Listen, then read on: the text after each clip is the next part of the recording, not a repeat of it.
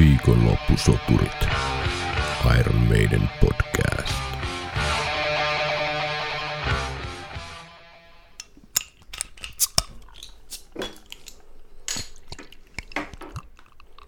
Trooper. Premium British Beer. Siihen ei kauan mennyt, kun tokas jaksossa jo oli pakko sihauttaa. Oli pakko korkata auki. kyllä.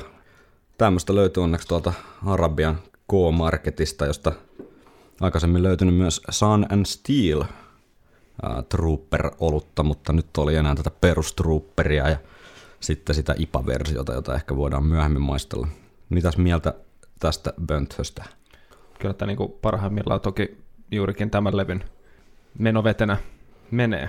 Kyllä, Olisipa ollut muuten hauska, jos se Sun and Steel oltaisiin saatu myös tähän. Kyllä. Kuuntelet siis viikonloppusoturit Iron Maiden podcastin toista jaksoa. Jos edellinen jakso on kuuntelematta, niin löydät sen erilaisista palveluista, josta en tällä hetkellä osaa edes sanoa, mutta Henkka on meidän some vastaava kautta internet ATK-tukihenkilö, niin selkenee varmaan tämän jakson julkistamiseen mennessä, että mistä kaikkea tätä voi kuunnella, mutta ainakin Spotifysta varmaan. Spotifysta aivan varmasti ja katsotaan, jos saadaan se iTunesiin. Mahtavaa. Edellisessä äh, jaksossa käytiin läpi hieman Peace of Mind-levyn äh, äänitykseen johtaneita asioita, rumpalivaihdosta, mm, bändin reissua Jerseyn saarelle ryppäämään kautta säveltämään Le Chalet, eli mökki-nimiseen hotelliin. Ja seuraavaksi voitaisiin hieman vielä puhua tuosta levyn tuotannosta ja vaikka kansitaiteesta ennen kuin päästään sitten perkaamaan, perkaamaan kunnolla noita itse biisejä. Martin Birch jälleen hääri siellä miksauspöydän tai äänityspöydän tuolla puolen.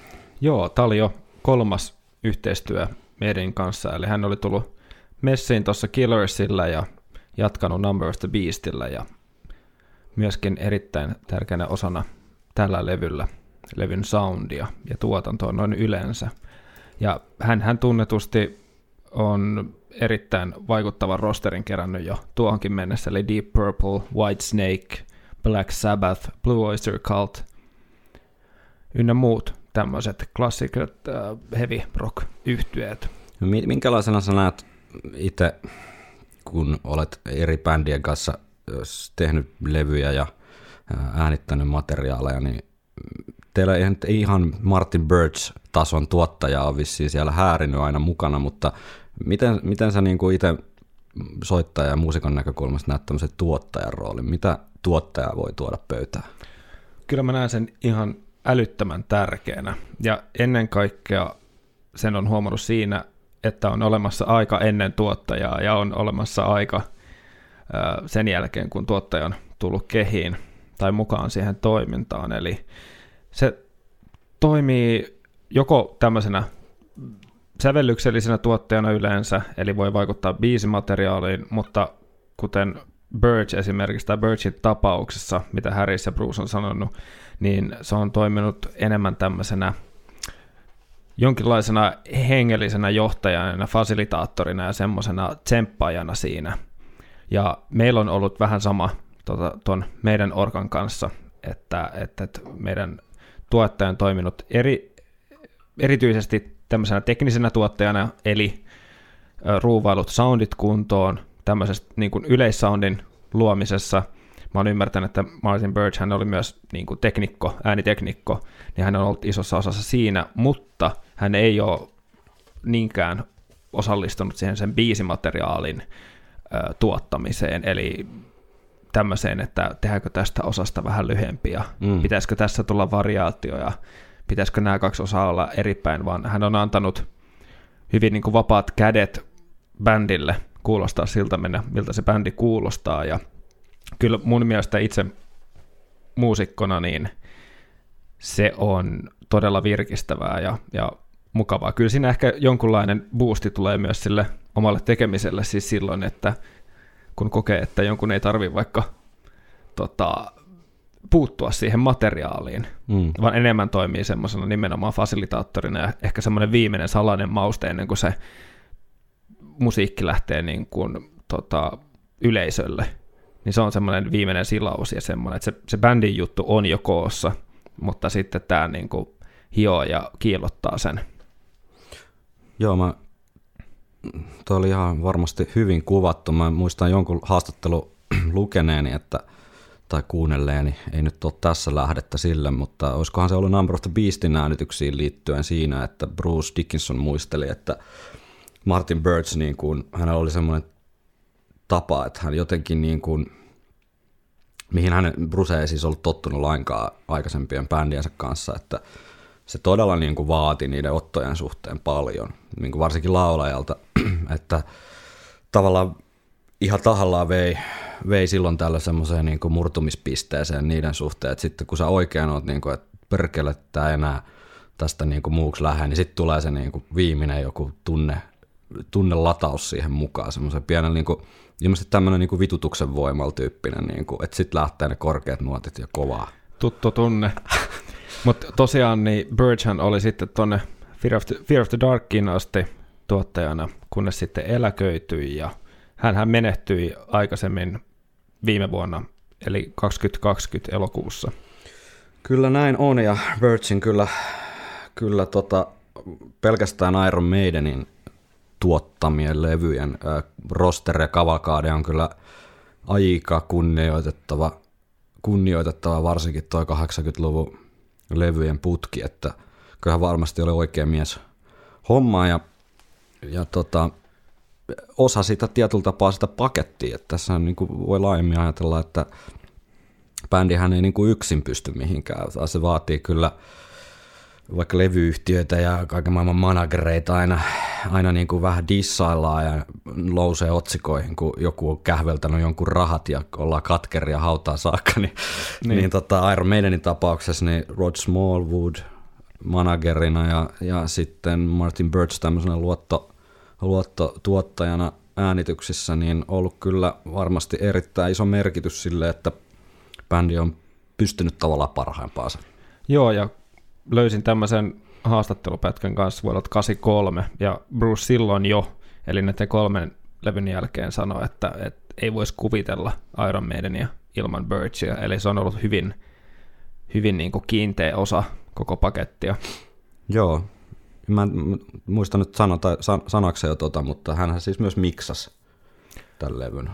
Joo, kyllä, eli hän oli niin kuin ääniteknikkona. Joo. Myöskin, niin ja miksas, niin, ja miksas sitten jälkikäteen myös, että, että siinä mielessä niin erittäin olennainen rooli siinä, että miltä tuo levy kuulostaa. Ja Peace of Mindihan kuulostaa siis todella, todella hyvältä.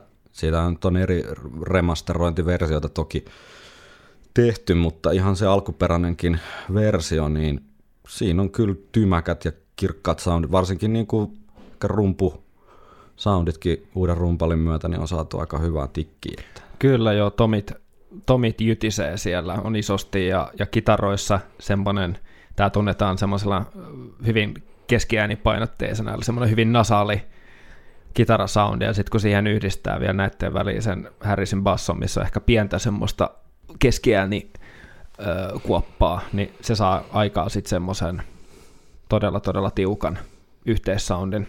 Kyllä, ja tosiaan en, en tiedä sitten miten paljon tai Birch on sitten vaikuttanut tämmöisiin pikkujuttuihin, kun päästään tuossa oikeasti perkaan noita biisejä, niin siellä on semmoisia pieniä niin kuin taustalauluja ja semmoisia niin tuplauksia siellä täällä biiseissä, niin kuin, että se nyt jäänee sitten historian kirjojen hämärään, että kenen oikeasti tekemiä ja missä hetkessä ne on, mutta voisin ajatella, että hänellä voisi voinut olla tuommoisiinkin niin ideoita. Että.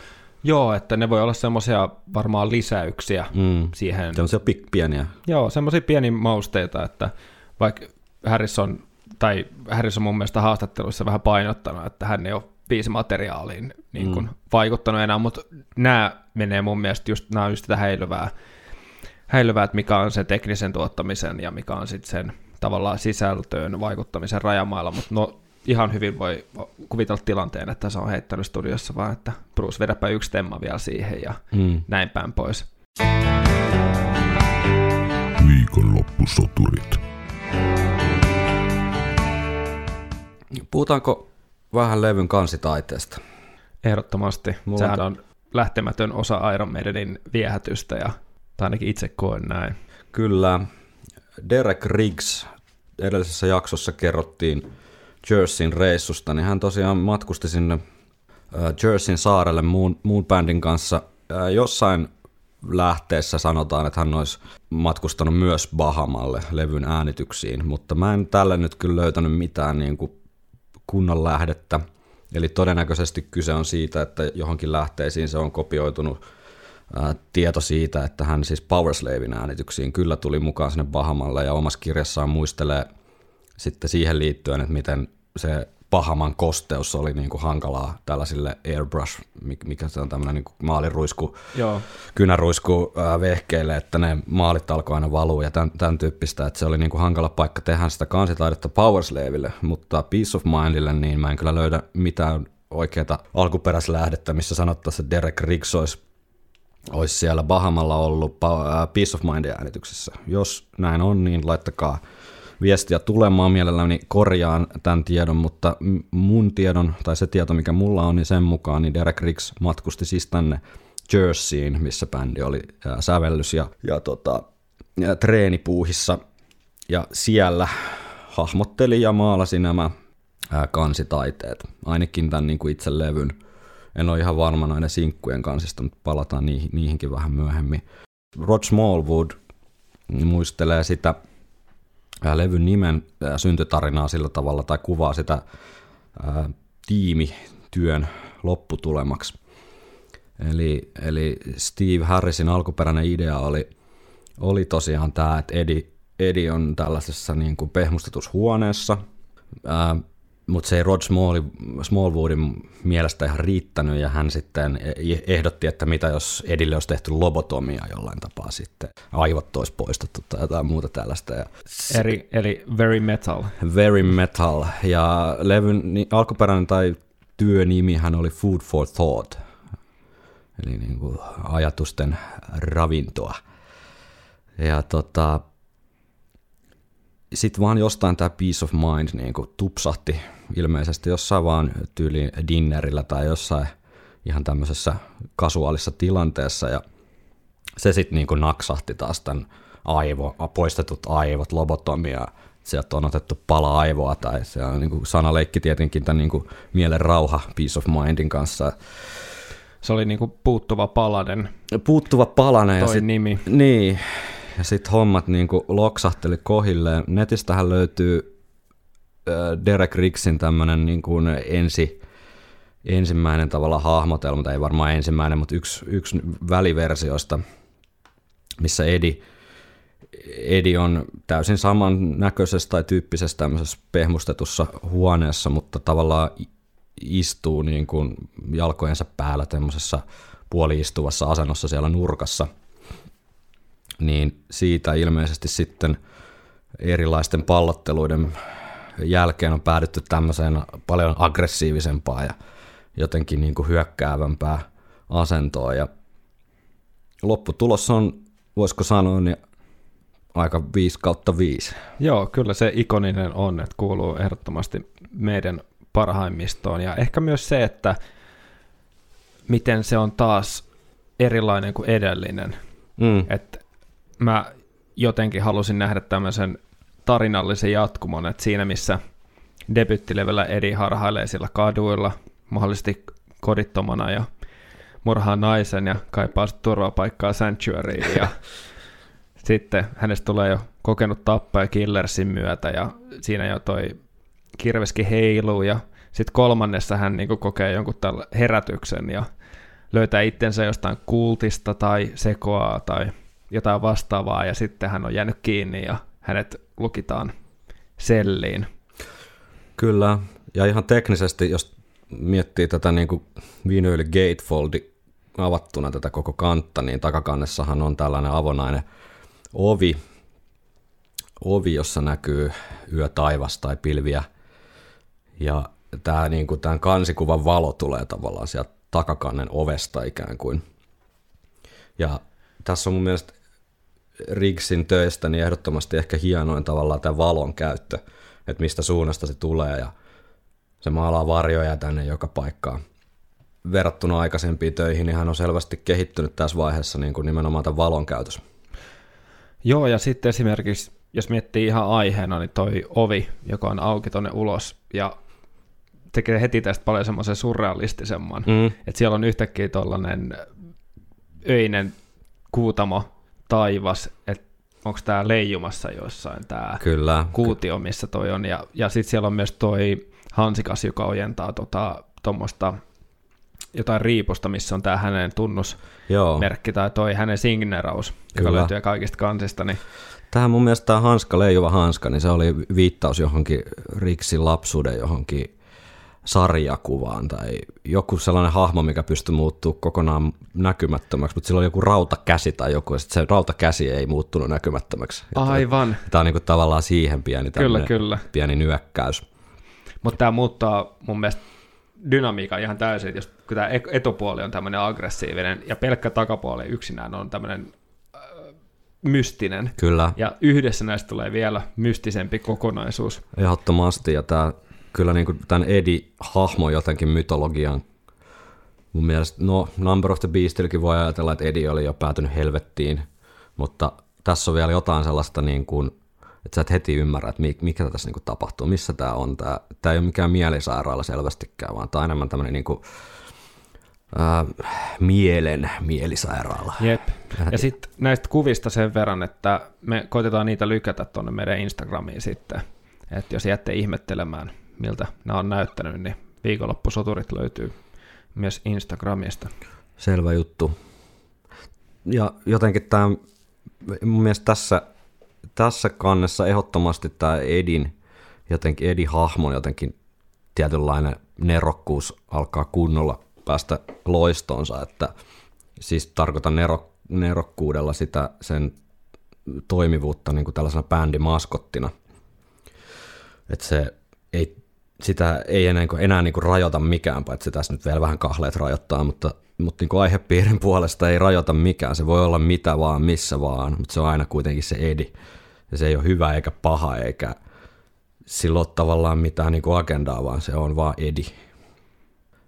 Ainoa mikä tässä on verrattuna sitten vaikka no Somewhere in Timeen nyt ehkä tähän voisi verrata sen detali, detalin määrän puolesta ja Power on taas tosi niin kuin enemmän sitä väriä ja, ja tota, ehkä tämä on niin kuin pikkasen niin kuin vähänlainen tämä värinkäyttö. Se sopii tähän niin kuin synkkään tunnelmaan tässä kansikuvassa, mutta ainakin sillä tavalla erottuu ehkä noista Riksin muista klassisista kasarikansista. Jep, kyllä. Että Hyvin olihan, hillityt värit. joo, että olihan Number of the Beastilläkin jo niin kuin, tai vähän enemmän kaikkea tuliliaskaa ja Kyllä, vanhemmissa painoksissa muistaakseni oli se sininen taivas ja joo. näin päin pois, mutta Ja mun mielestä avonainen ovi on jotenkin niin kuin täydellinen pieni detalji tai lisäys tähän juttuun tosiaan, että se symbolisoi semmoista jotain vapauden kaipuuta tai sellaista, ää, Jep. kun vapaudut mielesi kahleesta, niin taivas on vain rajana. Ää, Bändikuvat. Sisäkannen bändikuvahan on kanssa meidän klassikkojen klassikko-osastoa, eli tämmönen ää, hieno kartanon juhlapöytä katettu sinne yrmy, yrmysuina istuvien bändinjätkien eteen ja siellä on, onkohan sitten Edin aivot tuolla herneiden ja porkkanoiden ja onko siellä jotain kukkakaalia vai mitä siellä no, kukkakaalin kanssa tarjolla. ja onkohan tämä ollut ennen vai jälkeen Food for Thought? Niinpä, niinpä. Sitten siinä on pieni viittaus kuitenkin vielä siihen alkuperäiseen nimeenkin, että tavallaan se on aika hauska. hauska. Bändin jätkät kyllä kaikki katsoo vähän sillä ennen kuin nollattaa alussa, paitsi Bruce katsoo kameraa, mutta muuttuu jotain tota aivoa vähän sen näköisenä, että ei oikein niinku maistus. Se on se banaani Daikirien Dagen After, joka varmasti tuossa Joo, tämä on kyllä itse asiassa otettu, otettu siellä Jerseyssä tämä kuva. aivan joo. Ja ne sieltä vuokrasi jonkun talon, linnan, kartanon, jonkun tällaisen varmaan edelleen saanut off-seasonina halvalla turistikauden ulkopuolella. Ja tota, tuossa pikkukuvassahan nyt näkyy, kun noi, tuolla taustalla on noin kaksi harniskaheppua, niin si, niissä harniskojen sisällä on tosiaan Martin Birch ja sitten kannet, kansitaiteilija Derek Riggs. Ja jos ihan tarkkaan katsoo vielä tuota pikkukuvaa, niin Martin Birchillä toi, toi tota harniskan ristikko tai naamasuoja on avattu kunnolla ylös, että hän on ihan tunnistettava siinä, mutta sitten taas Derek Riggs, niin on vähän tuolla niin kuin vetäytyneenä piiloutuneena tuonne harniskan sisään ja hän kirjassaan sanoi, että se on ihan tarkoituksellista, että hän ei, ei todellakaan halunnut, että, että hän, hän joutuisi niin kuin kadulla Iron Maiden fanien ahdistelemaksi tai että hänet tunnistettaisiin nimenomaan Iron Maidenin kansitaiteilijana, että hän halusi vähän niin kuin piilotella identiteettiä, Aivan. mikä on 80-luvulla ollut vielä huomattavasti helpompaa kuin nykyään. Ja onhan hänen signeerauskin aika mystinen. Kyllä, kyllä. Siitäkään ja itsestään ei selviä pelkästään. Hän on, hän on kyllä muutenkin siis mielenkiintoinen tyyppi. Jotenkin semmoinen todella introverti ja erikoisellinen kaveri, mitä haastatteluit lukenut ja jotain videopätkiä nähnyt hänestä, niin hän vaikuttaa kyllä tosi semmoiselta erikoiselta persoonalta. En tiedä sitten, onko se ollut jotenkin, tai hän ei ainakaan ollut mikään semmoinen kauhean pyrkyri, että hän haluaisi jotenkin niin kuin tällä Iron Maiden jutulla jotenkin itse hyötyä hirveästi. Hyvin vaatimaton semmoinen taiteilija, Aivan. taiteilijatyyppi. Myöhemmin muistaakseni joitakin Brucen levyn kansia, ainakin Accident of Birth on myös Joo, Rixin käsialaa. Ja kyllä, ja hän on kyllä tehnyt paljon. monia, monia, monia Onko joku Strato-varjuksenkin kannen, kannen tehnyt. Aivan. Toki varmaan niin kuin keikkaa sen jälkeen, kun sä oot Iron Maidenin levyt tonne, tonne tota Seventh Sunia asti tehnyt, niin ei ole varmaan ollut silleen pulaa heavy jotka haluaisi kansitaiteen Derek Riggsiltä, että siihen nähden niin hän on loppupeleissä hyvin vähän tehnyt mitään. Että varmaan ollut sitten liittyen tähän persoonaan, niin kuin sanoin, että on ollut aika valikoiva sitten, että mihin, mihin kelkkaan lähtenyt. Mennäänkö sitten julkaisuun?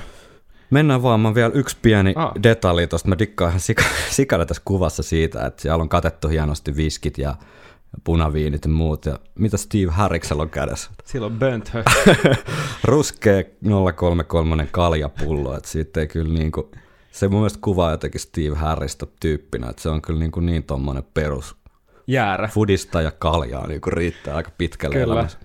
Mikä on no siis... mutta sillä on päässyt pitkälle. Silloin päässyt aika pitkälle, joo.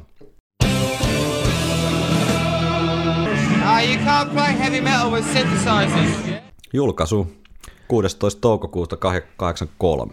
Eli tässä vaiheessa bändi on treenannut Jerseyssä, äänittänyt levyn Bahamalla. Mm. Maailma on valmis. Maailma on valmis. Toki Flight of Icarus-sinkku tuli, tuli tota ennen, mutta katsotaan sitten, kun puhutaan Flight of Icaruksesta, niin voidaan sitä käydä tarkemmin. Mutta tosiaan toukokuun puolivälis 83 ulos. Suomessa ei silloin ollut albumilistaa vielä varsinaisesti, mutta tämmöinen musiikkikauppiasliiton ylläpitämä, mitä Suomi soittaa listalla, niin Peace of Mind nousi korkeimmillaan siellä kaksi. Ykkössijaa piti David Bowie Let's Dance koko, koko kesän siinä levyjulkaisun aikaa ja sen jälkeen. Ää, pikkasen parannusta siihen, että Number of the Beast samalla, mitä Suomi soittaa listalla, niin oli korkeimmillaan viides. Ja mielenkiintoisesti sitten niin ykkössiä, niin meidän, tai ykkössiä meidän saavutti vasta Somewherein Timella. Power Slavekään ei noussut sitten ykköse, ykkössijalle. Aivan. Ja Peace of Mindiin liittyy myös sellainen erikoinen myyntitilasto knoppi, että se sai kultalevyn, joka siihen aikaan oli 25 000 kappaletta kultalevyn rajani vuonna 90. Eikä siinä sinänsä mitään, mutta tota, ää, se on tänäkin päivänä ainoa näistä Kasarin kultalevy tai kulta-ajan levyistä, joka on myynyt Suomessa kultaa, mikä on sinänsä erikoinen tilanne, jos tämä pitää paikkansa, mutta miksei se pitäisi. Tietysti jos virallista albumilista ei ole, niin voi sitten kysyä, että miten paljon näitä tilastoja on sitten eri kauppiaat lähetellyt sinne liittoon ja muuta, että voihan se olla vähän pientä heittoa niissä tilastoissa. Aivan, kirjanpidollinen. Mm, mutta maailmalla iso menestys. USAssa platinalevy, miljoona myytyä. Ää, Saksassa 250 000 myytyä levyä. Kanadassa tupla platinaa, eli Kanadassa se tarkoittaa 200 000 myytyä levyä. Briteissä eli kotikentällä myös platinaa 300 000 myytyä levyä. Tämä voi kertoa siitä, että toi kiertoi Pohjois-Amerikkaan kannatti Kiertue edellisen pohjassa- levyn Kyllä, myötä. kyllä, ehdottomasti varmaan siitä tuli omat rahat takaisin viimeistään Peace of Mindin my- myynnin myötä. Toki siihen varmaan vaikuttanut sitten toi, että Flight of Icarus-sinkulla äh, meidän sai Jenkeissä eka kertaa kunnolla niin kuin radiosoittoa, että vuonna 83 se on ollut kuitenkin semmoinen make it or break it tyyppinen niin kuin raja, että ilman radiosoittoa niin ei, ei, ei käsittääkseni ole ollut kovin hyvät saumat myydä kunnolla sit levyjäkään, että vaikka kuinka kiertäsit. Aivan. No meidän nyt ei toki ole mikään radiosoittobändi silleen ollutkaan koskaan, että biisit ei ole ehkä ole hyvin harvoin sopinut siihen radiosoittoformaattiin, että vasta sitten ehkä myöhempinä vuosina on alkanut ne Number of the Beastit ja muut soimaan tuolla rockiradioilla sillä lailla vähän niin kuin kyllästymiseen asti, mutta 80-luvulla tilanne oli eri. Joo, sitähän Bruce ja Harris molemmat on muistuttanut haastatteluissaan just tältä ajalta, että liittyen vielä tähän tuotantoon sen verran, että he tekee omaa juttua ja he ei mieti sitä radio, radiopuolta sitten ollenkaan. Viikonloppusoturit.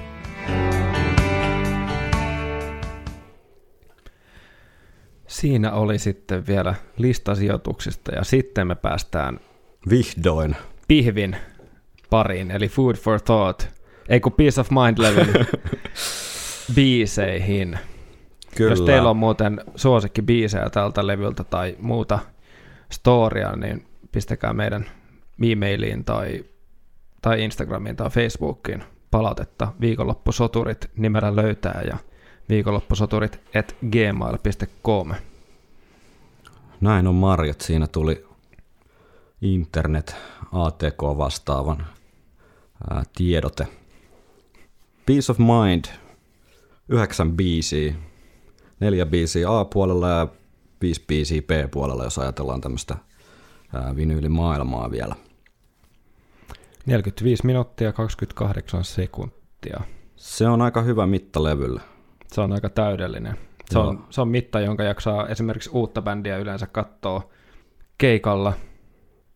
Niin, sä menet niin pit- pitkään jaksaa, mulla se on joku 20 minuuttia. Sun pitää käydä paremmilla keikoilla. No se on fakta, se on fakta. Tässä nyt ei ole ihan hirveästi keikolla toki rampattu. Loudness se lähtee aika kovaa, se on tuskassa. Silloin lähti. Ja niin lähti Maidenilläkin. Muistaakseni, olisiko ollut setin aloitusbiisi, Joo. sama kuin tämän levyn aloitusbiisi, eli Where Eagles Dare. Where Eagles Dare? Ai, ai, ai. Aika kovalla niin kuin lähtee liikkeelle tämä, tämä analyysikierros. Steve Harrisin biisi. Joo, ja mitta on 6 minuuttia 6 sekuntia. Aika pitkä alku biisiksi. Aika pitkä Niin kuin- alku biisiksi. Jotenkin niin kuin, sanoisiko jopa täydellinen allegoria tälle jotenkin muuttuvalle bändille. Et Okei, se Nico McBrainin rumpufillillä alkaa, mikä on varmasti yksi kuuluisimpia Nico McBrain momentteja meidänin historiassa. Eli suoraan vaan niin kuin maksalyönti kuulijalle, että nyt on uusi rumpali kehis. Täältä se kuulostaa, täältä kuulostaa uusi bändi. Tämähän ei ole mitenkään niin kuin tyypillinen sävellyksenä, jos miettii niin kuin biisin rakennetta vai mitä sä oot mieltä. Joo, eli tää on, tässähän on aika vähän esimerkiksi laulua loppujen lopuksi. Mm. Ja Mittaansa nähdä. mittaansa nähden, eli tässä on tosi paljon pitkiä, pitkiä instrumentaaliosioita ja nekin sisältää paljon toistoa pienillä variaatioilla ja tota, mä itse näen, että on kyllä nerokas tapa aloittaa levyä ja tosiaan tämäkin on ehkä jonkunlainen statementti sille kanssa, että me ei olla mikään radiobändi, että me Mm. tehdään kuusi minuuttinen aloitusbiisi koko levylle Kyllä. ja tämä triolipoljento, mikä lähtee tästä heti, heti käyntiin. Ai tää fiiliin. vai?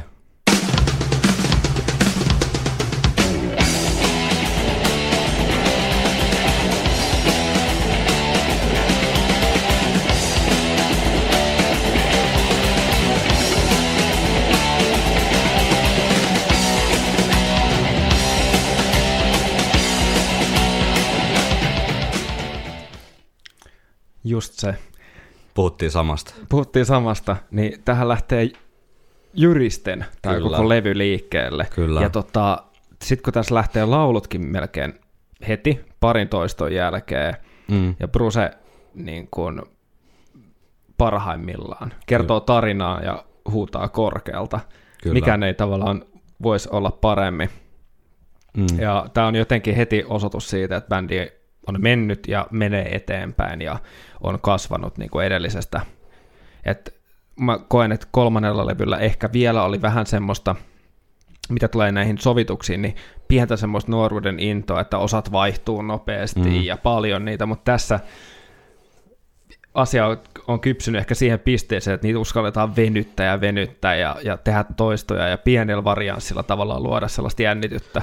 Se on totta, joo. Mä oon itse jotain surkeita bändivirityksiä kun ollut ja yrittänyt kitaralla jotain biisejä tehdä, niin se menee aina siihen, jotenkin siihen, että sen tietyn riffin pitäisi niinku kantaa koko ajan ja siinä pitäisi tapahtua jotenkin hirveästi. Että ehkä meidänilläkin on sitten tapahtunut semmoista kypsymistä, että luotetaan tavallaan siihen, että meillä on kova juttu tässä näin ja antaa sen tavallaan kasvaa ja kehittyä siinä biisin aikana. Joo, ja sitten on lauluilla hirveästi tilaa esimerkiksi. Ja, ja tota, tässähän on, on, mitä mä itse koen ja näen, että tämä on vähän tämmöinen pseudokertosää, mm. että tässähän ei ole mitään sellaista junnaavaa toistoa tavallaan, mm. vaan se kliimaksi tulee siellä lopussa, kun toistetaan se, että where eagles dare, ja, ja tota, lopussa se melodiakin menee sinne kaikista niin kuin ylimmäs. Kyllä. Mä Tosta, toi on sen verran legendaarinen toi McBrainin komppi ja toi aloitus, että mä, mä siitä vähän tutkiskelin ja löysin muutamia ihan mielenkiintoisia juttuja. Bruce Dickinson äh, omassa elämäkerrassaan muistelee, että, että tota, kun he oli täällä Bahamalla, tai en ole itse asiassa varmaan Bahamalla vai Jerseyssä, mutta joka tapauksessa treenaamassa tätä, muistaakseni tämä filli tehtiin vasta siellä Bahamalla. Kuitenkin bändi on ollut siinä niinku heittelemässä ideoita ja, ja, ja tota, miettimässä tätä alo, biisin aloitusta, niin, niin tota Bruce Dickinson oli heittänyt vaan ilmaan tämmöisen Gordon Giltrap-nimisen kitaristin, että hänen muistikuvan mukaan niin Gordon Giltrapin biisillä oli tosi kova tämmöinen Tommy Filli, niin Nico McBrain oli sitten tähän vastannut, että aa joo, se on toi Heart Song, että se, se, on, se on mun tekemä. Mikä tuli niin kuin yllätyksenä Bruselle, että no totta kai, että se olikin kovin filli, mitä hän niin kuin tuli mieleen, niin totta kai se oli sitten McBrainin tekemä. Mä kaivan sen klipin, tai siis kuvio on siis käsittääkseni nyt mennyt siis niin, että äh, McBrain soitti tämän Gordon Giltrapin taustabändissä, ja hän on tämän säveltänyt tämän seuraavan pätkän tai fillin, mikä kuullaan, mutta hän ei tässä sitä soita, vaan sen bändin seuraava rumpali soittaa sen tässä levytyksellä. Mutta jos Nico McBrainia on uskominen, niin seuraava rumpujuttu olisi hänen tekemä. Niin kuunnellaan sitä.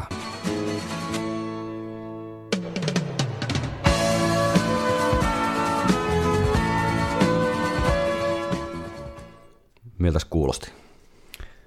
Kyllä mä pystyn kuulemaan ton yhtäläisyyden. Ja kuulin myös sen, että Niko ei soita siellä. Kyllä. Ja Bruce jatkaa muisteluaan. Bassorumpuosio oli erittäin äärimmäinen. Kuulosti kuin nakke nakuttajalla olisi epileptinen kohtaus. Ei tuota pysty soittamaan yhdellä bassorummulla, tarvitsen tuplapedaalin, Niko julisti. Se on nopea. No, antaa itse asiassa mieheni itsensä kertoa tästä, miten nopea se oikein on ja miten se soitetaan. Sairaan nopea. earlier on, this little passage of uh, playing a paradiddle, doing the right hand, this is basically what Where Eagles Dare is, because all you do, if you think about it, and play the, the accents on the bass drum, what the right hand are playing, you can come up with pretty tricky patterns because the right side is all coordinated together. You know, it is it does help. If you try it with the left side and the bass drum, on the right foot, it doesn't really doesn't work. It's sort of polyrhythm stuff, and I mean, you've really got to take a lot of effort to do that. But from a right-handed point of view, it can work out. So the, the, the Where Eagles Dare was this.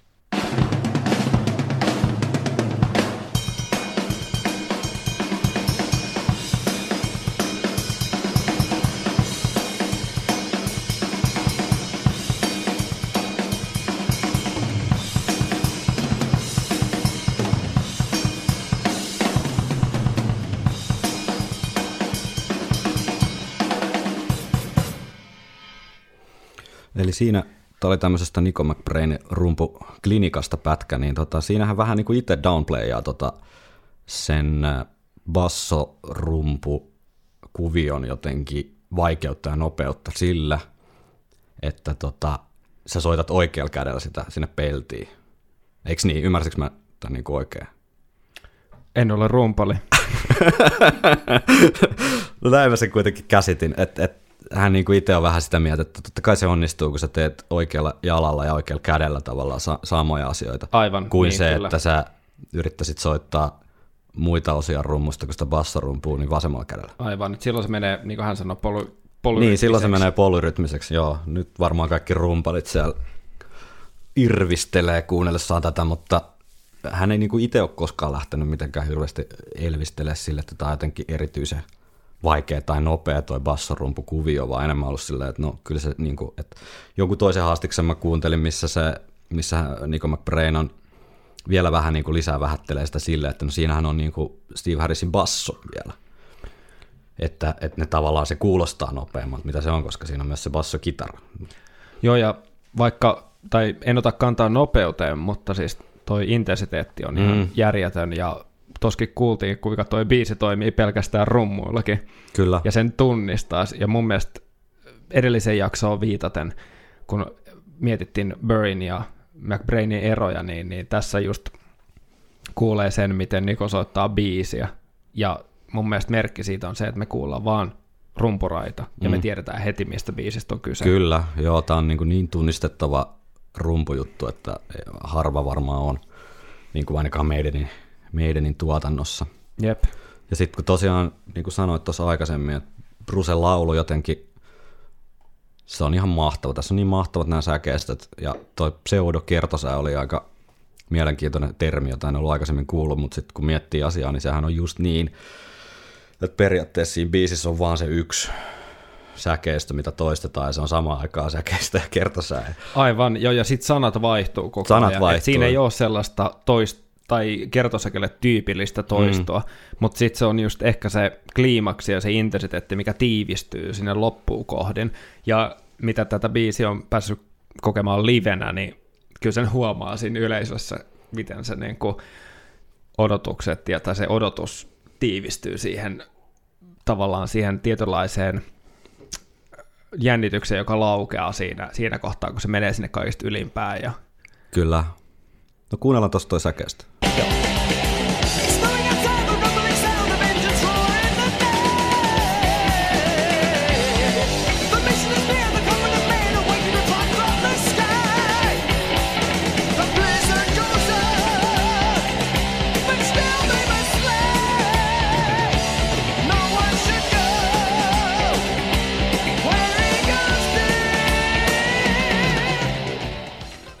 Toi on kyllä todella jotenkin sellainen elokuvallinen ja tunnelmaa nostattava laulumelodia ja tykkään tuosta, miten se biisin nimi toistuu. Toistuukohan se, niin kuin, se meillä yhdessä säkeistössä se ei taida tulla sinne loppuun, mutta toist, Aivan. toistuu aina siellä se, äh, säilyy se sama teema, kun se tulee vikana lainen, on se Where Eagles Dare.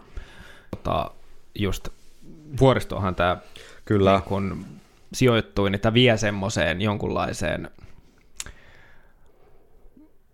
lumiseen vuoristomaisemaan, ja missä on lentokoneita ja niitä hissejä, ja, tai se, että se tapahtuu tuolla korkealla, ne asiat, niin tästä musiikin luoma kuulukuva sopii hyvin tähän miljööseen, mitä tässä luodaan. Kyllä, ehdottomasti. Where Eagles Dare, hän on siis 60-luvun toiminta-elokuva. Alistair McLean, itse asiassa kirja taisi ehti tulla ensin, mutta, mutta siis se, hänen, hän, häneltä oli tilattu tätä leffaa varten kuitenkin se käsikirjoitus, jo, jonka pohjalta hän sitten täräytti kirjan ensin markkinoille ja sitten tuli, tuli myöhemmin elokuva. Clint Eastwood pääosassa kertoo tällaisesta niin kuin amerikkalaisista laskuvarjojoukoista tai erikoisjoukoista, jotka laskeutuu lentokoneesta laskuvarjoillaan lumiseen vuoristoon ja tavoitteena on pelastaa tämmöinen vangiksi jäänyt amerikkalainen upseeri ennen kuin saksalaiset ehtii sitten kuulustella häntä. sijoittuu siis toiseen maailmansotaan, en tiedä muistinko mainita. Siinä tosiaan niin tämä, tämä tukikohta sijaitsee semmoisen vuoren rinteen huipulla, minne menee vaan yksi tällainen, mikä tämä nyt on tämä suomeksi tämä sana, tämmöinen vajeri, missä kulkee hytti. Autas vähän nyt. Mikäköhän se on? Joku alppihissi. Niin, semmoinen Vuorihissi. Just, vuoristohissi tai joku tällainen, joo. Eikö, eikö, onko se funikulaari? Ei. Onko se? Saattaa se olla. Onko, teillä, onko turkulaisia kuuntelijoita? No anyway, auttaa. se on ainoa tie sinne ylös ja ainoa tie alas. Ja elokuvassa on runsaasti petoksia ja tuplapetoksia ja triplapetoksia ja Tässähän on sitten, tosiaan mainittiin aikaisemminkin, niin paljon tilaa ja paljon toistoja, pitkiä osioita ja, ja, ja tota, toisen tämän kertosäkeen jälkeen hän sitten alkaa tämä pidempi instrumentaaliosio, jossa on tällaisia pitkiä kitaravenytyksiä Kyllä. ja, ja tota, sitten tämmöisen breikin jälkeen menee tähän Davin maalaukselliseen sooloon. Kyllä se David, Davin soolo tässä on kyllä tosi mielenkiintoinen. Ehkä taas tämmöinen pieni vertauskuva siihen muutokseen tavallaan bändissä tämän biisin jotenkin fiilikseen, että se tosi semmoinen niin kuin rohkea ja sellainen ää, bändi jotenkin luottaa siihen biisiin niin paljon, että se soolokaan ei ole semmoinen jäätävä niin kuin nopeuskisa, vaan todella niin kuin tunnelmallinen ja jotenkin sellainen. Me te kuunnellaan se tuohon väliin ja puhutaan sitten aiheesta.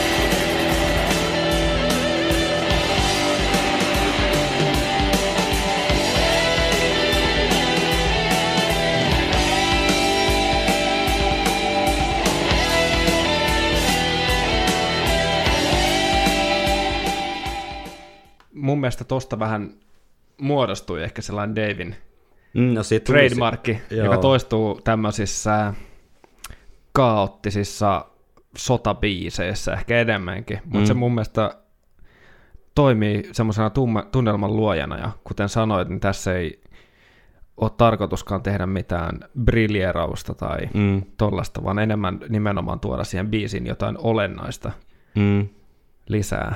mm. Kyllä. Ja ehkä niin kuin, sä aina usein paljon puhut siitä, miten Adrian Smithillä ne soolot on semmoisia tarinallisia, että niissä on niin kuin sellainen kaari ja ne tukee sitä biisiä jotenkin tunnelmaltaan myös. Niin tota, tässä oli ehkä semmoinen jopa vähän niin kuin Adrian Smith-henkinen tämä. No joo, toi on ihan hyvä, hyvä vertaus, että tosiaan mä oon kokenut, että Smithin soitossa yleensäkin se tietynlainen draama on hyvin olennaista, eli se alkaa jostain, sitten siinä on joku huippu ja sitten siinä on joku semmoinen, mihin se purkautuu, tavallaan ja jännite. Niin tässä on kyllä, että Davilla yleisesti on mulle vähän enemmän sellainen improvisoitu Mm, fiilis. mm, Ja tota, tota, tällä levyllä monessa soolossa se kuuluu kanssa. Mutta tässä on hieno, hieno tunnelmointi ja, ja etenkin mun mielestä olennaiset just se, että miten se niinku tuo tähän biisiin. kyllä. Tämä olisi, ihan, tämä olisi to, tosi erilainen biisi, koska tässä on vain yksi soolo. Että jos tähän olisi tehty joku sellainen hirveän sävelletty teos tavallaan, niin mm. Mm, tämmöisessä soljuvassa pitkässä kappaleessa, niin ei se, mä en välttämättä näe, että se olisi tehnyt tästä parempaa biisiä, vaan nimenomaan just tämä tietynlainen kaoottisuus tässä välissä, kun tätä toistoa on paljon, niin on enemmän paikallaan. Kyllä. Mä itse miettinyt usein, että tämä on siis yllättävän pitkä, niin kuin siis sekunteina, minuutteina yllättävän pitkä, mutta se ei jotenkin tunnu yhtään semmoiselta pitkältä eeppiseltä biisiltä. Joo, että kyllä tämäkin menee siihen varmaan semi-epos-osioon Mm. pituuden puolesta ainakin. Mutta se varmaan johtuu just siitä, siitä, että biisissä kuitenkin tapahtuu periaatteessa koko ajan jotain sitten kuitenkin semmoisia pieniä juttuja. Mm. Että sä taisit mulle joskus tästä jutella, että käytit sanaa modulaatio, mikä on myös ihan, ihan niin kuin hyvä siinä, että periaatteessa se riffi on ja sitten se toistuu, mutta se toistuu pikkasen eri kohdasta. Joo, tässä, tässä tota, tapauksessa ja tapahtuu tuossa tuosta lähtee niin, niin siinä kohtaa tota, tapahtuu semmoinen, että sama riffi soitetaan pienellä muutoksella eri sävellajista ennen kuin se menee takaisin tonne tota, säkeistöön tuolla Mm. lopussa. Eli oliko se nyt soolon jälkeen, Mm, niin, niin siinä on semmoinen juttu, mikä on toistunut mun mielestä Iron Maiden ekoista levystä asti mm, aina siellä täällä ja se on, mun, mulle edustaa ainakin sellaista biisin teossa semmoista rohkeutta ja uskoa siihen, että hemmetti, että mä nyt teen tälleen, koska tuntuu tältä ja sitten kun sen kuuntelee, tai me kuunnellaan nyt mitä 37 vuotta myöhemmin ja ollaan edelleen sitä mieltä, että mm. tähän on ihan parasta, silloin se pitää tehdä niin. Kyllä. Et sä unohtu välistä kuunnella tää ihan tää periaatteessa tää biisin niinku varsinainen pääriffi tai miksi tätä nyt sitten kutsuukaan, mutta tämähän on niinku siis timanttinen.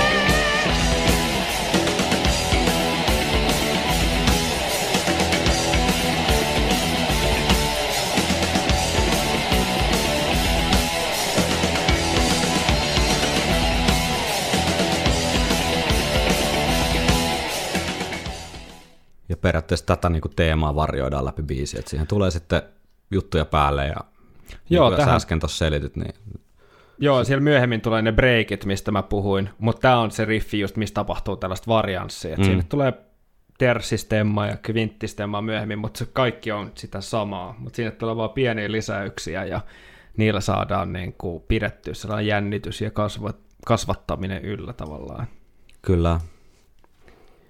Sanoisin, että tämä on parempi kuin elokuva, joka tästä, jota jo, joka tälle toimi innoituksena. Ihan hyvä 60-luvun action-leffa, mutta tota, ehkä muutama twisti mun makuun liikaa. Mä muistan, että olen ollut mummolassa jo silloin Iron Maiden fanina ja tota, katoin päivän lehdestä, että sieltähän tulee Where Eagles Dare ja olin, että ei jumalauta. Silloin ei ollut internettiä, no oli internetti, mutta en vielä ihan tajunnut tätä yhteyttä silloin teininä, muuta kuin ehkä just sen verran, että nämä, nämä molemmissa on lentokoneita. Joo. Ja tota, sitten mä yritin katsoa sitä elokuvaa ja se oli ainakin mun teiniaivolle vähän ehkä liian hidas. En tiedä. Pitäisi kokeilla uudestaan. Kyllä.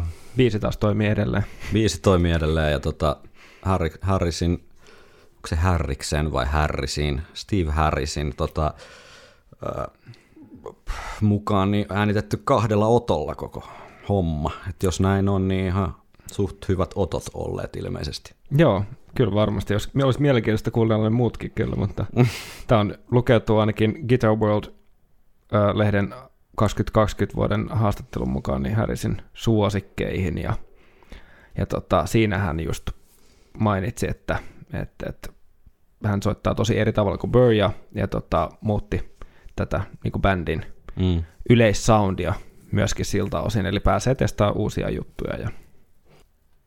Settilistassa, siis live- tai kiertueiden settilistassa, niin Where Eagles Dare on ollut siis, tieten, tai no ei tietenkin, mutta ollut levy, levyä seuranneella World Peace Tourilla, sitten Somewhere in Timein kiertueella 86, sitten 93 tällä A Real Live Tourilla ja sitten parilla näillä 2000-luvun muistelukiertueilla, eli 2005 Eddie Rips Up the World ja sitten tällä, tällä viimeisimmällä Legacy of the Beast kiertueella. Mi- Ihan tota kova oli kyllä siellä Legacy of the Beastissäkin tämä.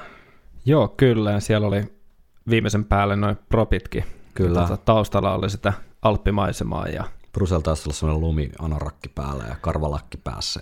joo, kyllä se on niinku huikea tapa aloittaa. Eikö tämä ollut aloitusbiisi? Näin taisi olla joo, kyllä. Jos miettii niinku tämmöisen vähän niin kuin muistelokiertojen aloitusbiisinä, niin kyllä se Villi niin kuin, Ei, kun, ei siis hai oli aloitus. ei siis oli. Tää oli, oliko tämä toka? Saattoi olla. Tai sitten oli kolmas. Mun nyt tämä oli sitä eka osioa kuitenkin. Niin oli, ihan alkupääsi joka No tapauksessa. niin. Joo, en mä jaksa googlaa sitä, mutta ei siis High oli eka. Jep.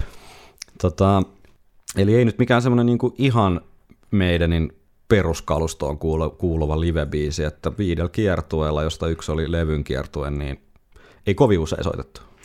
Jep. Viikonloppusoturit. No niin, nyt päästäänkin sitten aikamoiseen möhkäleeseen käsiksi. Joo, ja tää on jonkunlainen käänteen tekevä biisi ehkä.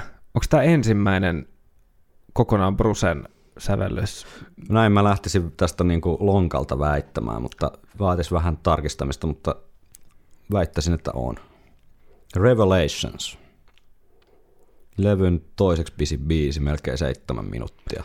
Ja edellinen on ollut just 6 minuuttia, 6 sekuntia. Joo, Eli, ettei tässä niinku tavallaan helppo olla näiden kestojen, no tietysti nykymeidän, niin jos vertaa, niin näähän on tämmöisiä radiosoittobiisejä molemmat, mutta, mutta tota, 80-luvun rockilevyksi kuitenkin ihan tämmöinen rohkea aloitus kaksi ekaa biisiä. joo, ehdottomasti.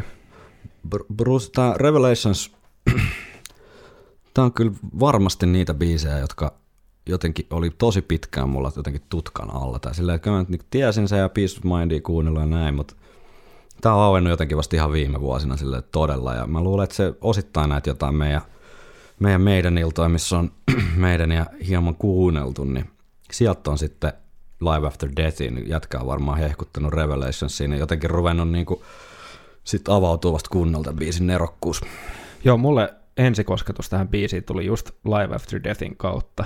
Mm. Ja tota, itse asiassa mulla on tuossa muutamia pointteja myöhemmin siihen liittyen, mutta näin niin kuin järkelemäisiä riffejä yhdistettynä tähän tällaiseen kuitenkin aika hentoon ja herkkään kerrontaan, niin, niin mä kuvittelen, että Brusella on ollut vähän mielessä tämmöinen esitys myös tästä biisistä silloin, kun tätä on sävelletty. Mm, niin että sä meinaat, että se olisi niinku live-tilanne mielessä jo tehty. Niin, ainakin jossain määrin, koska ainakin itselle se jotenkin tuosta Live After Deathistä pomppas. Et siinä vaiheessa, kun mä oon hommannut sen, en muista enää nettikauppaa, mutta tuommoinen pikkasen, pikkasen suhiseva VHS löytyi jostain Ruotsista käytettynä. Ja tota, tota, tunsin tavallaan materiaalin ennen sitä, mutta Peace of Mind oli siinä vaiheessa vielä niin kuin vasta ostolistalla. Mm. Mutta tämän myötä tutustuin tota, tähän biisiin, koska tätä ei ollut missään kokoelmassa. Ja tota, joku taika siihen liittyy. Ja en mä sitten tiedä, onko se, se ne muutamat sanat englantiin, mitä tästä ei ole ymmärtänyt siellä, että tässä on jotain mystikkaa, ja, ja tota, mitkä on vasta nyt myöhemmin. Ja sulla on, lienee tästä vähän enemmän.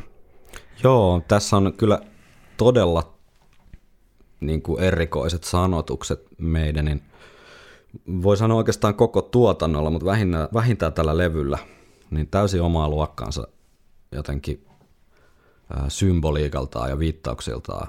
Tässä ollaan nyt tosi kaukana siitä, että on katsottu 60-luvun Clint Eastwood-leffa ja ripattu siitä, paitsi biisin nimi, niin, niin koko biisin tarina ja kaikki muukin suunnilleen, niin, niin tota, Revelationsissa kyllä mennään niin kuin sit aivan toiseen ääripäähän. Bruselta kyllä äärimmäisen mielenkiintoinen sävellys ensinnäkin, mutta myös sanotus. Biisihän alkaa intro-riffien tai alkuriffien jälkeen niin tällaisella hymnimäisellä osiolla, ää, joka on siis, tämän Bruse on aivan aulisti kaikissa haastatteluissa myöntänyt, tai tietenkin, että tämä on Gilbert Keith Chestertonin äh, hymnissä O God of, of Earth and Altar.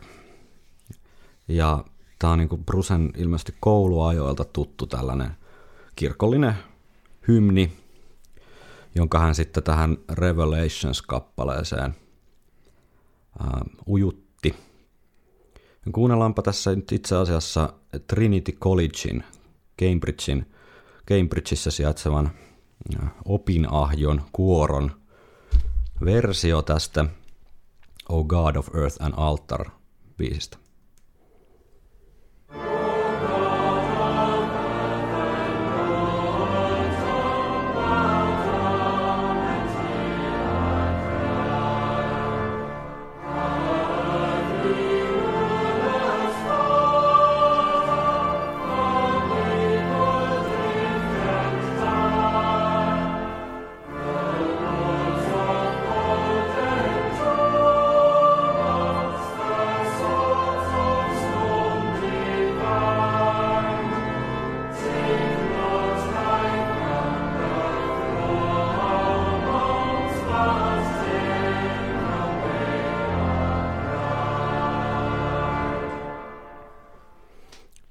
Oli varmasti monelle Maidenin ystävälle tutun kuulonen laulumelodia.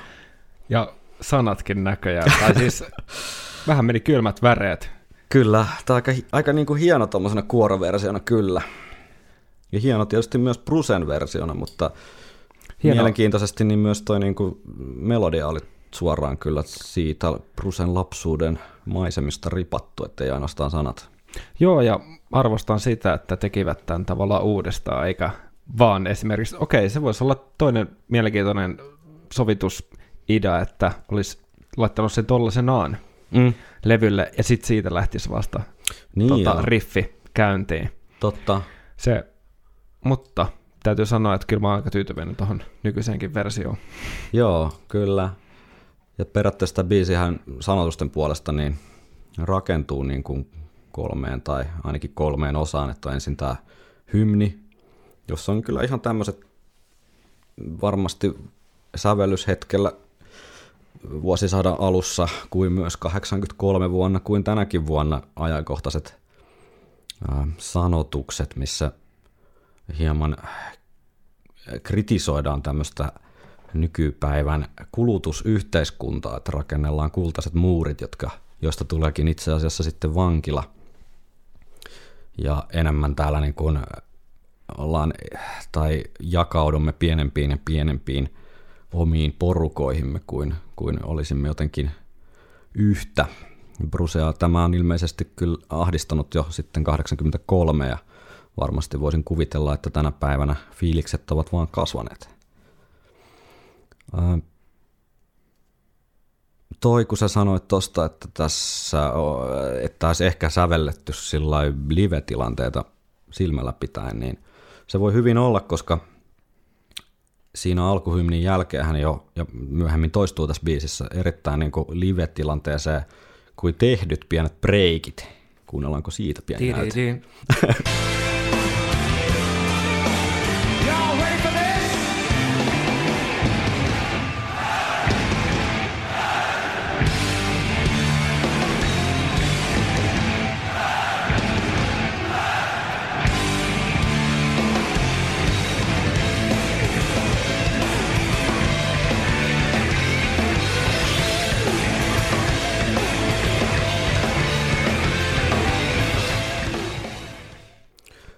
Siinä oli Ullevilta Ruotsista 2005 heinäkuulta ruotsalaisten näyte yhteislaulusta tai noista huutokohdista tuossa.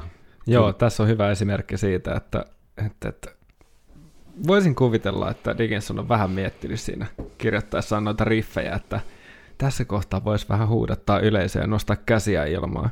Ja mun on ihan pakko mainita, koska tämä on ihan parasta, että tässä muistiinpanossa lukee, että tämän osan jälkeen lähtee kunnolla lentoon 5 kautta 5 riffillä, joka on ihan totta. Ja siinä riffissähän tulee tämä perityypillinen meidän kikka, eli nämä tersistemmoissa liihottavat niin kitaramelodiat tuolla. Kyllä lerssistemmoista sitten pala- palataan takaisin vähän rauhallisempiin tunnelmiin. Ja mä ajattelin, että voisi pikkasen niin kuin purkaa tätä tokaa tavallaan laulusäkeistä, jos se hymni laskee, että se on ekasäkeistö, niin pikkasen palasiksi Brusen itsensä kertomana, mutta jotta siinä olisi enemmän järkeä, niin kuunnellaan, kuunnellaan mitä seuraavassa säkeistössä lauletaan. Just a babe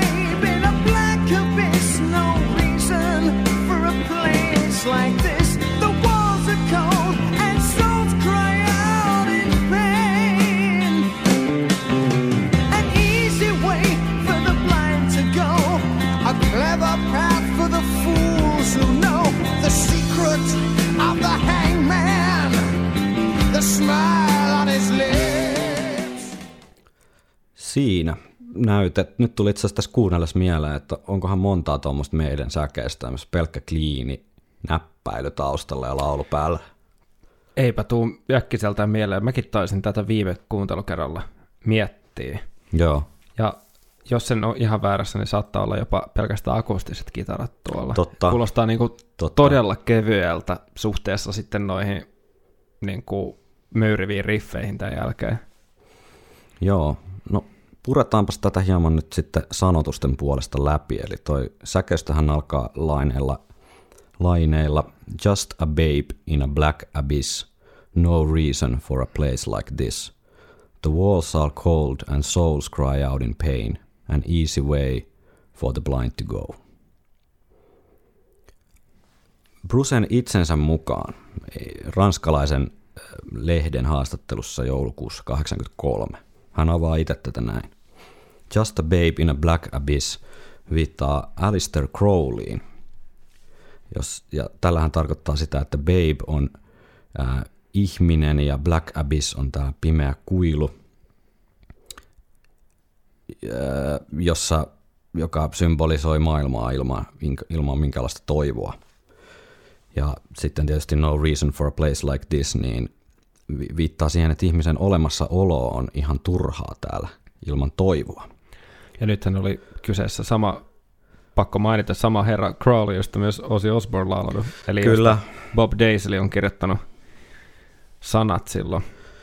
Kyllä, kyllä. Ja tämä, että Bruce itse niin kun tuo esiin tämän haastattelussa äh, Crowlin, niin on hyvin mielenkiintoista. Tämä niin heijastelee sitten myöhempään Brucen soolotuotantoon ja muuhunkin elämään. Jos mietitään nyt 83, siis ne, kenelle nyt Alistair Crowley ei ole tuttu hahmo, niin hyvin tällainen kuuluisa okkultisti, ää, kirjailija, jonka oma, oma ajattelua tai oma filosofiaa kutsutaan nimellä Telema.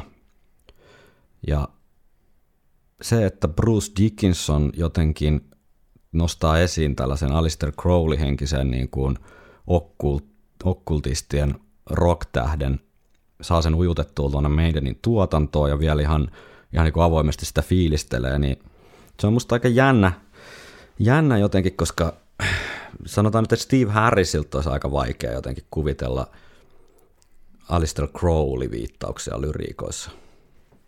Joo, samaa mieltä. Että ehkä siinäkin mielessä tämä Revelations on jonkunlainen niin kuin, täysin, siinä mielessä täysin eri meidän, niin kuin mitä ollaan ehkä totuttu Kyllä. kuulemaan, että kun Bruce, Bruce pääsi tavallaan ihan kokonaan ääneen myöskin sitten niin kuin tämän sanotusten osalta, eikä pelkästään niin kuin laulamisen tai tulkinnan osalta, vaan se, että jonkunlainen uusi syvyys ehkä Kyllä. löytyi tässä.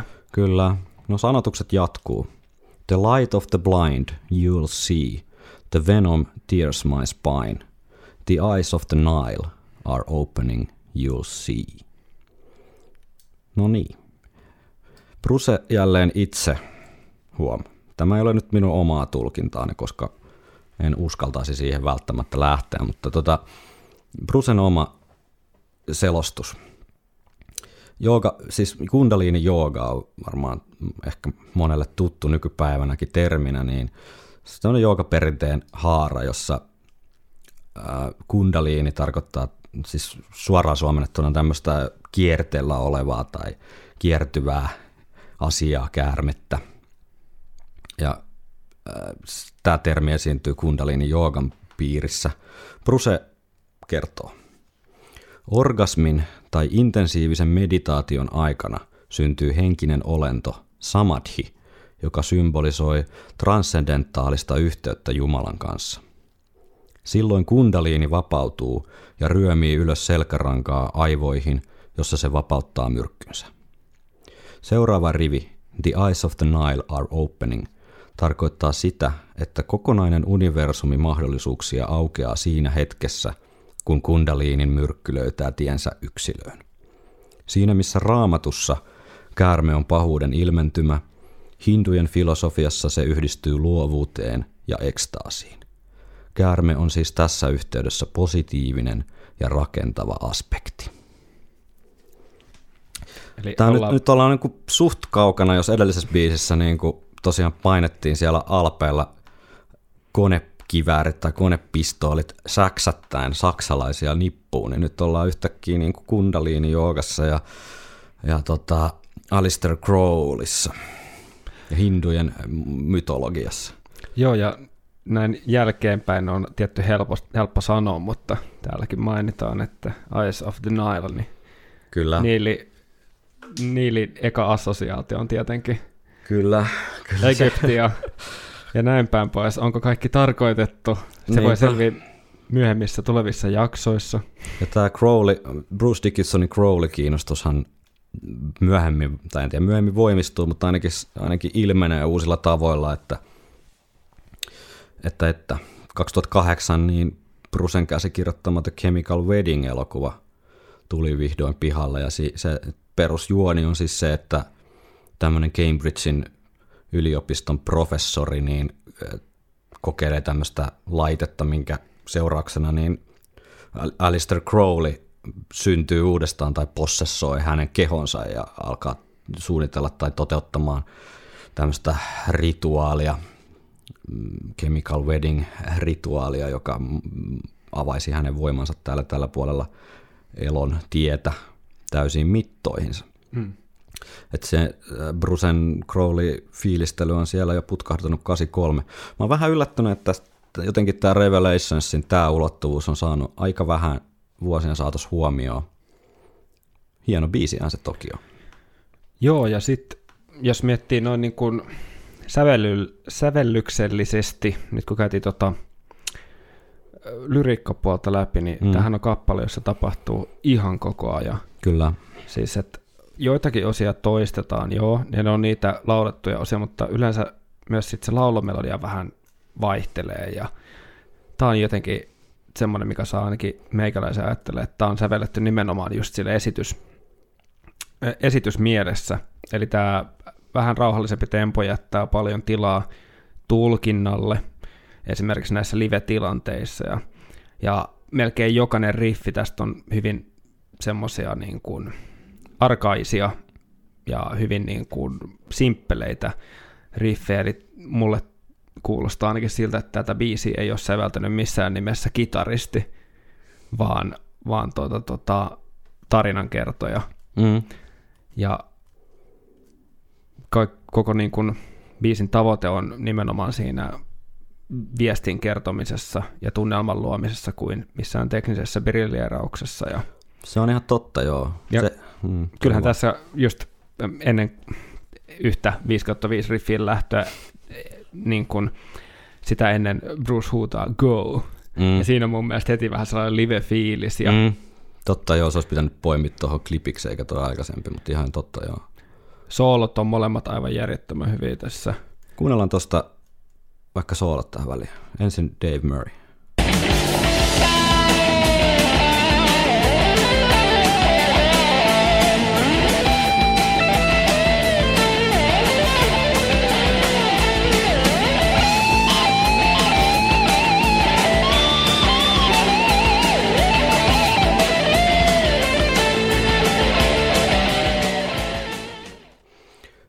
Se oli aika semmoista niinku, että jos jossain biiseissä, missä on vähän sävelletymmät soolot, niin voi olla vaikea ehkä erottaa Dave Murrayta ja Adrian Smithia toisistaan, niin tässä kyllä, jos hiemankaan on aiheeseen perehtynyt, niin aika helppo bongaa noin Dave Murrayn maneerit sieltä.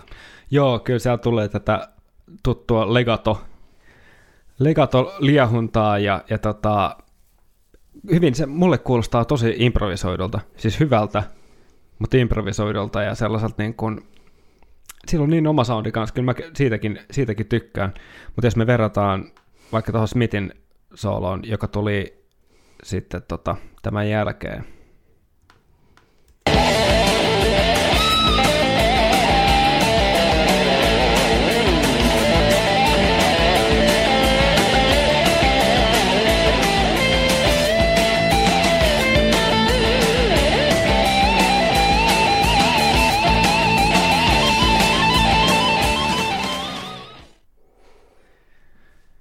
joo, Sano vaan. Onni, onni.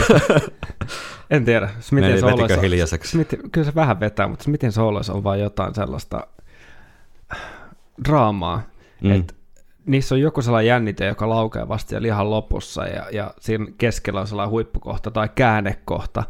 Että se on noin muutamalla niin kuin hassulla bendillä ja semmoisella tietyllä vibrolla ja semmoisella fraserauksella pääsee niin pitkälle, että ääniähän sillä voi olla puolet vähemmän Mm. kuin keskivertokitaristilla, mutta se mitä se soittaa, niin olen puolueeton sanomaan, mutta mun makuun täysi kymppi. Kyllä, ja ihan kun se ei riittäisi, niin mun mielestä yksi tämän biisin jotenkin huippukohtia tulee heti, heti näiden soolojen jälkeen. Se on pieni instrumentaali osa, mikä mä, mä en tiedä miksi, mistä tämä assosiaatio tulee.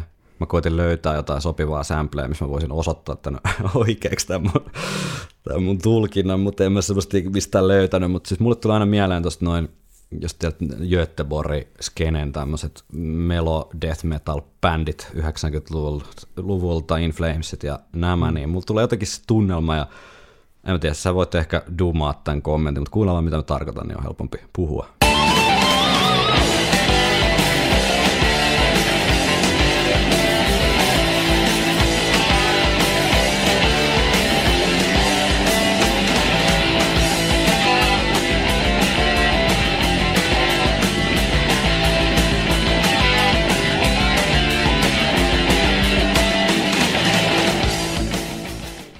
Se voi olla ehkä toi jotenkin toi groove tai joku sellainen sama fiilis. Joo, kyllä, mä, kyllä mulla on helppo, helppo niin kuin ymmärtää. Ja tossahan tulee noin lerssistemmat uudestaan, eli tersistemmat, jos pysytään asiallisena. Mutta tota, ja se tuo taas sen tavallaan sen Maidenin, Totta. sinne, sen Maidenin, mikä me tavallaan Joo, ja tunnemme. siis aivan mahtavat jotenkin toi tuplakitarointi on niin kuin Joo. Kaunista tossa. Ja sitten ton jälkeen se menee vielä kerran sinne tota, siihen järkelemäiseen. Siis mulle tulee aina semmoinen ukkos, Mm. ukkonen ja kaikki tällainen. Tyydyt, tyydyt.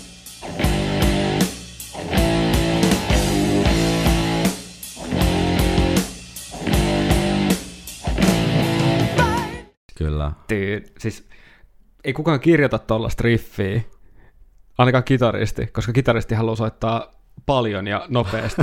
Mutta Bruce on ajatellut silleen, että mä teen nyt maailman parhaan riffin, ja sitten se on tiidit, tiidit. Totta, se on varmaan ollut se sen soiton taso sillä hetkellä, niin kuin maksimi nopeus ja muu, ja se on toimi, toiminut tämän biisin niin kuin eduksi. Niin, ja sitten Live After Deathillähän Bruce soittaa tässä säke, ekaissa säkeistössä, tota, lauletussa säkeistössä, niin soittaa Kyllä. kitaraa mukana. Ja Kyllä.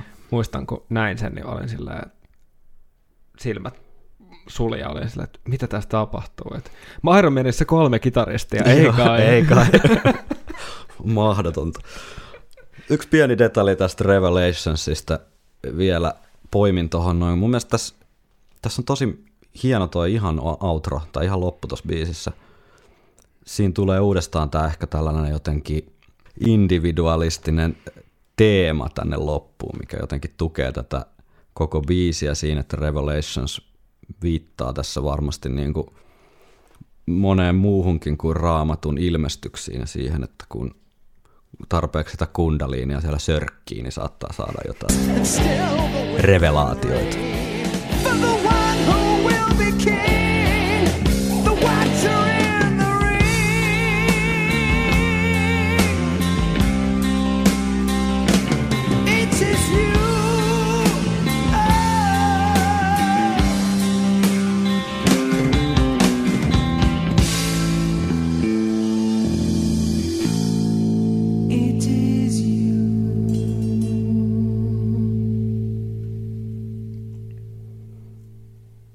Olet sinä eikä kukaan muu. Ja jos sinulla eikä kenelläkään muulla ole tota, kommentteja näihin meidän kommentteihin, niin palautetta saa lähettää viikonloppusoturit at gmail.com tai sitten Instagramissa tai Facebookissa. Antaa palaa. Näin on Marjat. Ensi jaksossa jatkamme Peace of Mindin materiaalin läpikäyntiä ja seuraavaksi onkin sitten luvassa levyn ensimmäinen sinkkubiisi ja ensimmäinen Iron Maidenin hitti tuolla Amerikassa, eli Flight of Icarus. Palataan.